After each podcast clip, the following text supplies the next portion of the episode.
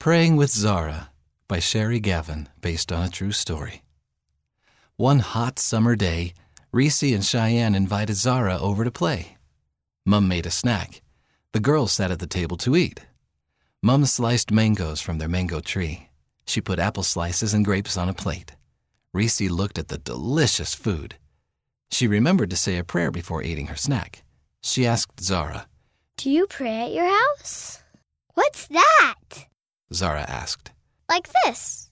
said Cheyenne. She folded her arms and bowed her head. She asked a blessing on the food. When she was done, she said, See? Like that. Easy. We don't do that at our house. We just eat. said Zara. Reese had never thought about not praying.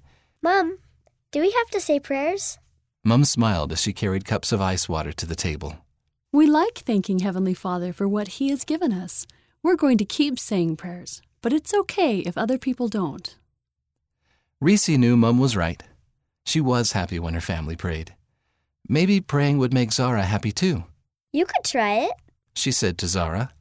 Zara smiled, Maybe I will. she said, and ate a slice of mango, I like it when we pray. said Cheyenne. It makes me feel happy inside. Reese and Cheyenne were happy they could tell their friend about praying. They all finished their snacks and ran back outside to play. The author lives in Queensland, Australia. End of the story Praying with Zara.